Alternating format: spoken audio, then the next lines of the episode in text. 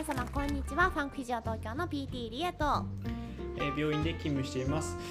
PT 込みの悩みはいつ解決してくれるんだろう。病院で勤務してます。PT 込みです。よろしくお願いします。はいこのポッドキャストは脳の神秘に魅了された PT コミと3歳からダンスばかりのダンス中毒 PT リエが運動に関わる全ての人に向けた体を効果的に効率的に目的とするパフォーマンスに近づけるために PT が考えていることを提案するポッドキャストです。はい。えー、と前回に引き続きですね、えー、と作業療法士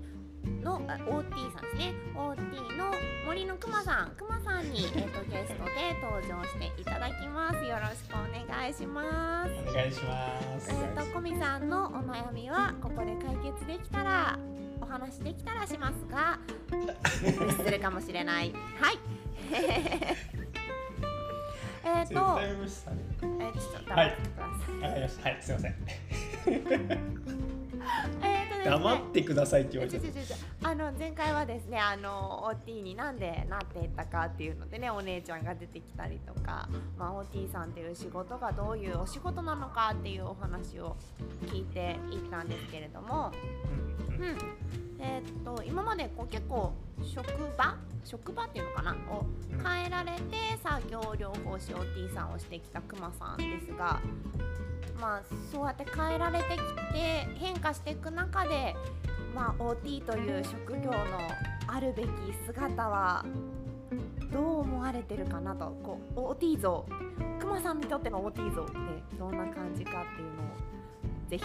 聞かせていただければと思います。はい、ありがとうございます。バシッとお願いしますバシッとですか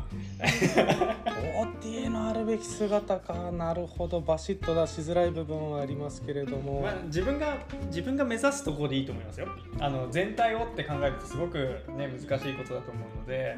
自分がこうなりたいっていうところをベースに考えてもらえるといいのかなと思ってうん実はですね、この間あの訪問のバイクを運転しながらちょっと考えてたんですけど、もう危ねえ気がす危るない危ない。あの自分がなりたかった OT 像に今なってきてるんだなっていうのを感じてるんですよ。おお素晴らしいすごい。そう言うと。ただ、うんうん。まあ、これを言うと現状に満足してる感があるんであんまり口に出したくはなかった部分はあるんですけどじゃあちょっとちょっとオブラートに包むか一部だけお願いしま。そうですすねその、うんうんあるべき姿というか、まあ、なりたかった姿ってあの患者さんとすごいこう円滑に意思疎通ができてでうん僕らの関わりがその患者さんの生活をいい方に変えることができるっていうのがすごい理想的な姿だなってずっと思ってたんですよ。ただ、はい。ほ現実にはその患者さんと療法士の正論で、まあ、意見の対立があったりとかしてうまくことが進まないことって多か多いじゃないですか、ううん。まあ、最近それが全くないんですよね。え素晴らしい。まあよくないのかもしれないですけど患者さんもご家族さんもすごくこう頼りにしてくださっていて自分で言うのもはばかられるんですけどね。ーうん。まあちょっとこう教祖様みたいな感じになってきてるんですけど。森の なんかこう熊教みたいな感じで。いやわかるわかる。わかるわかる。わかるよそういう気持ち。ちょっとそこまで行くとちょっと怖えなと思ってるんですけど、なんわかかるわかるその気持ち。僕が訪問しただけであのちょっと難病系の,、うんうん。あの肺を患ってる方がいるんですけど僕が行っただけでなんかもう呼吸が楽になるみたいなこと言い始めるんですよ。いやむしろプラセボですよね。あそう。クマさんというプラセボ。そうそうそうそう。それすごいわかるその気持ち。でもすごいわかります。でもなんかうんうん。こうなんで良くなるんですかって言われるんですよ、うん。先生が来るとなんで良くなるんですかって言われるんですけどいやプラシーボです。と 言えないじゃないですか。言えない。わかるわかる。でもそれってやっぱさあのニーズとか要望とかにさこうやっぱり答えてくれる人っていう信頼感だよね。そうですね。そうですね。信頼関係が結べてるっていうところが一つのいい像なのかもしれないですね。そこはやっぱりこう第一条件としてあるのかなと思っててで今訪問で働いてるのでなおのことですねその病院の場合って病院の発言力って強いじゃないですか。うんあの身を預かってる方なので。はい。訪問の場合って僕らが相手のフィールドに行くので、うん。うんうんうんうんそういう面でも結構一つ難しい瞬間って多いんですよ。でやもすれば他人を毎週1回決まった時間1時間家にあげるって結構ストレスなんですよね。いやわかる。えわかる。え結構ストレスに感じる人も多いんですよ。まあそんな中で、まあ、来てくれるだけでもすごい嬉しいとかお話ししてくれるだけでも嬉しいと思ってくれてるのってまあ今ある意味理想的な姿かなとは思ってますね。うんいや素晴らしいまあもちろんあの治療介入でもしっかり効果は出しておりますよ。すいませんプラセボばっかり言ってすいやいやいや。まあ、そういうところから考えると、まあ、療法士に求められるのは、まあ、もちろん治療技術知識っていうのは大前提にあるとして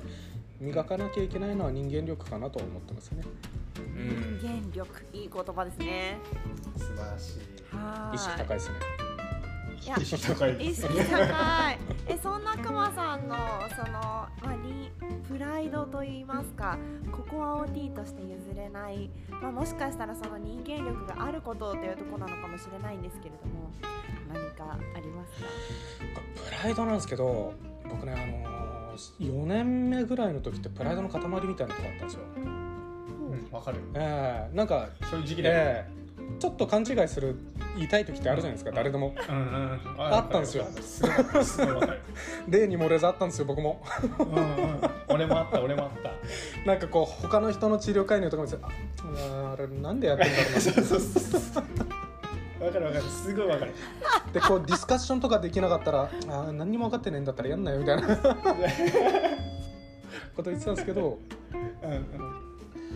えーと今は逆にそのプライドってすげえ邪魔だなと思ったんですよ。うん。うんもちろんあの療法士としての核心となる、まあ、自信だったりとかうん。あの安定感っていうのは必ず用いるようにしてるんですけど、まあ、妙なプライドはあんまり持たないように最近はしてますかね。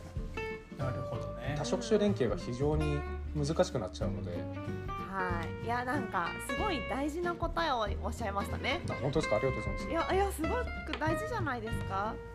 うん大事すごく大事。プライドを持ちすぎてるとかプライドの塊だと周りからとっつけないじゃないですか。そうなんですよそうなんですよ。だからそのいさ一個前に言った信頼関係とか人間力っていうところが構築しにくくなってしまう一個阻害要素になり得るんですよね。なのでこうえ柔軟だよってところを見せたりした方が実はそういうとこってこう構築しやすかったりするのかなって思って今あそれがプライドだよねきっとね。あそうですね。あそうそうそれもね一つのね、確かに。そうそう。最近しょっちゅう思う。なんかみんな違ってみんないいって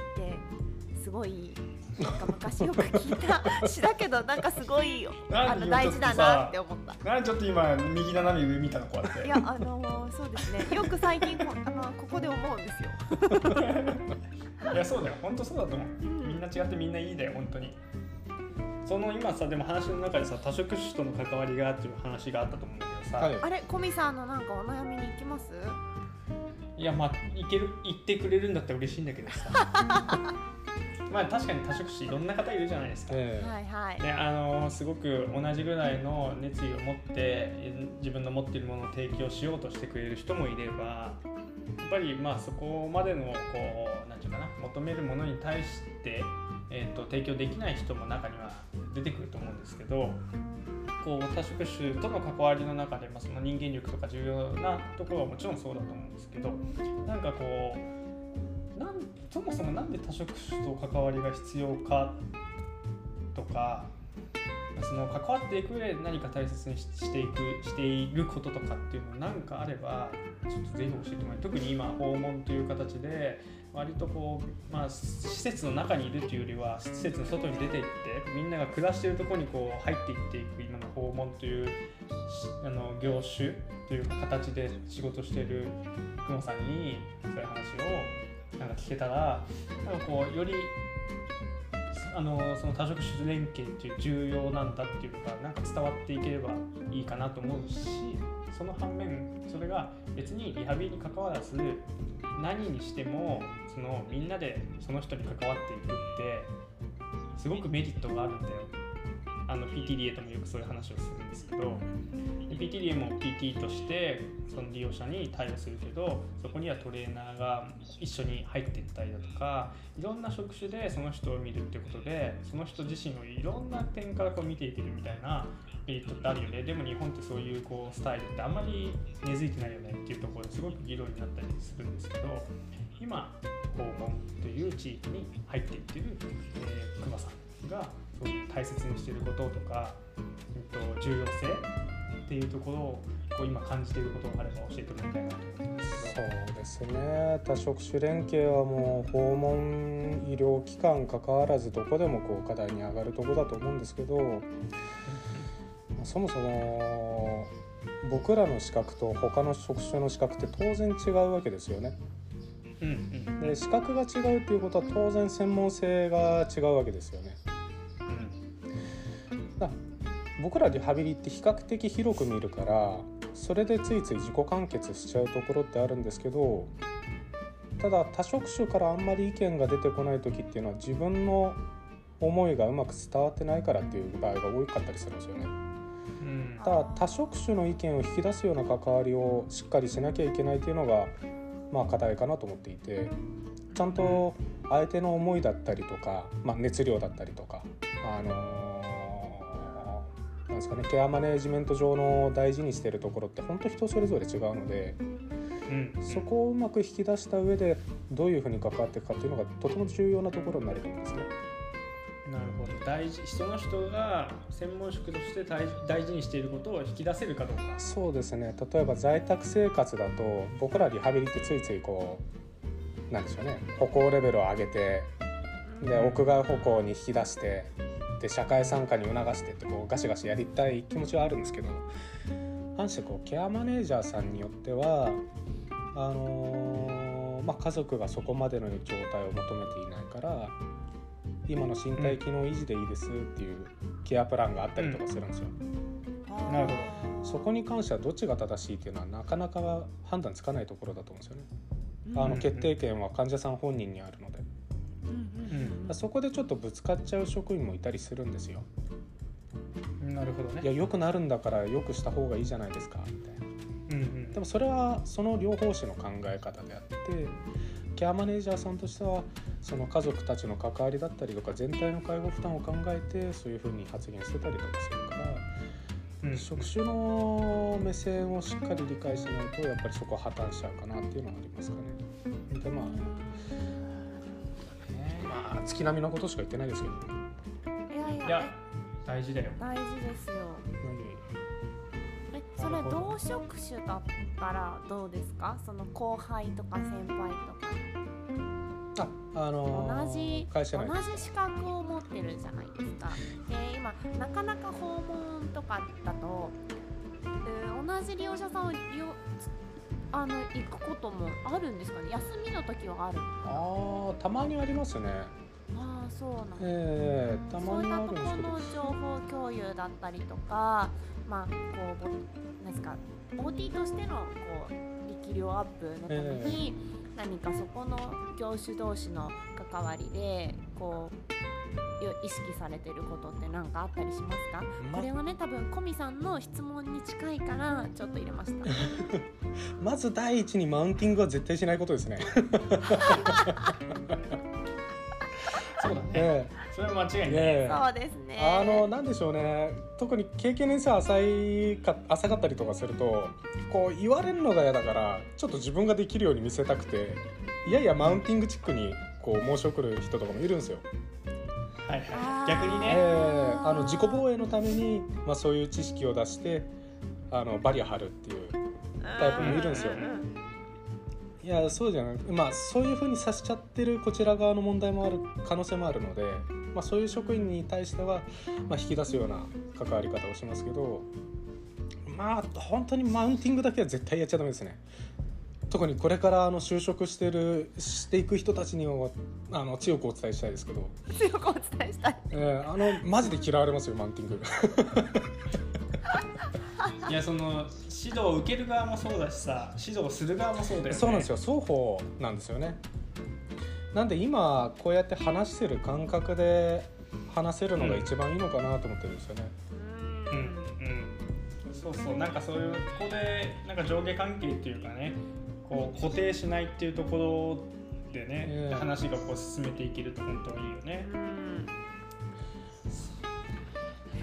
そうね、なるほどね。あの小声が全部聞こえているんですけれどもね。えそれで今入りました入りました。はい。例えばじゃああの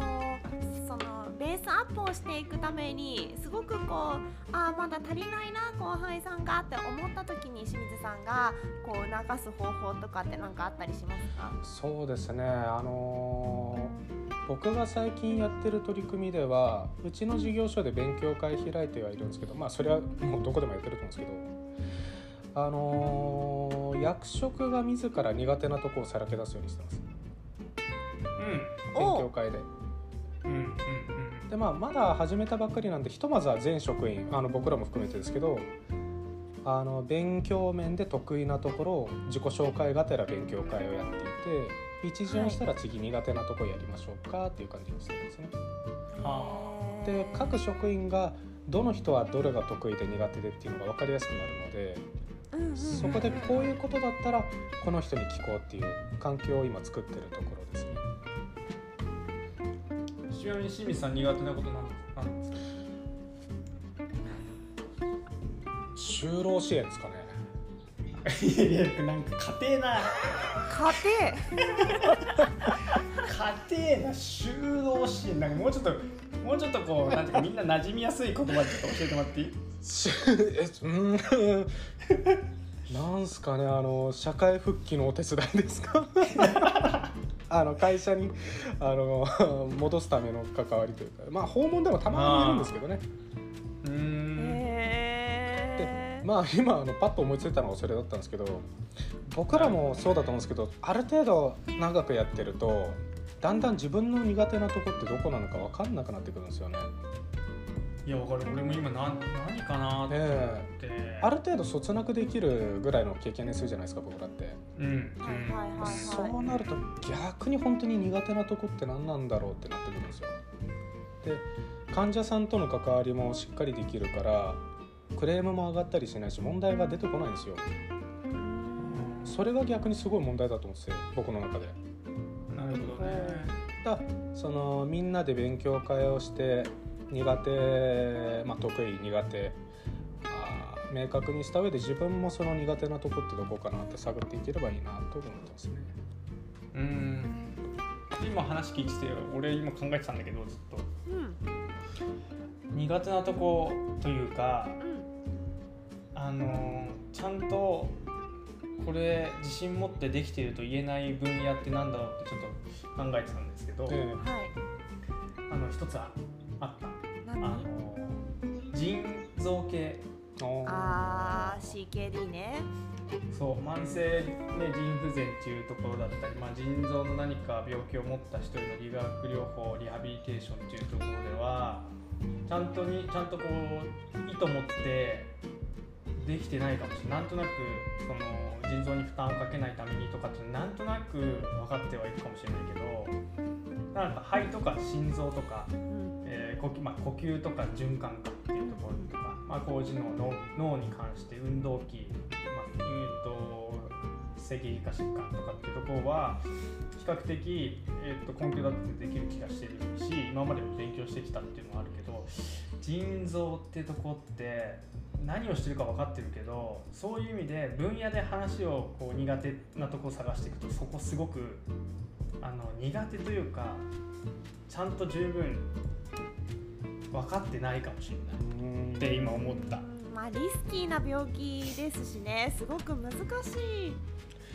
ですよね。でなんかリハビリの仕方もまあ腎腎臓系ってその人工透析をする方もねいらっしゃるのでそこへの介入の仕方もちょっとずつ変わってきてたりするじゃないですか。うねこう運動がいいっていうのはもちろん分かってはいるけど。そうそうなんか透析中にやるやるなろうとかね。やらないだろう。なんかそこら辺もね変わってるから、ねえ私もさい大学病院の前最後はやってたけどもうもうないですその知識そうだから自分が今こう提供してる対象者の中にねやっぱりどうしても透析しながらやってる人もいるし実はあの透析するまでには至ってないけど、うん。腎臓病を持ってる人っていうのはやっぱりいるんだよね。最近 CM でもなんか8人に1人は慢性腎不全ですみたいな。CM がね最近流れてたりするんだけどそういうことを考えるとすごくこう身近なうん病気と捉えておかなきゃいけないしでも体の中身だからなかなか症状として出てこない例えば血圧とかだったらねあの循環だったら血圧とか脈拍とか出てきやすかったり呼吸だったら息切れとかね経気的酸素飽和度とかね、えーということが取れたりするけど腎臓ってなかなかこう身体所見で取りにくかったりするところかなと思ってちょっとあの勉強します。すちなみにごいか PT でなんか苦手なとこあります？いや私は今お話を聞いていたりとかいつも思うのは物量ですね。物量？わからないなってかまあ今関わっていないのもあるんですけどあのお客さんがてか結構接骨院に行ったりとか鍼灸に行ったりとかこう両方で来る方が私はいるんですね。でそうすると電気しました超音波しました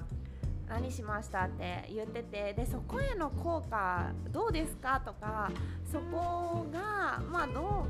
うどう反応したかっていうところまで自分がちゃんと分かってないからこそ見れてないなって思います。なるほど。なるほど。逆にあの地域の患者さんというか利用者さんも整形とか言って物量を行っても、うんうん。まあ、その効果がどうなのかっていうのが分かんなくて訪問リハビリに切り替えるっていう人も確かにいらっしゃいますね。そうですよねだから、まあ、ノーならノーって言えなきゃいけないし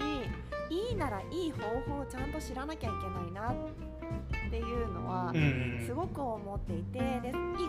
結構重生とか鍼灸の方の方がそういうとこ強かったりするんですよね。かもしれないね。はい、結構使って取り入れてる方が多いので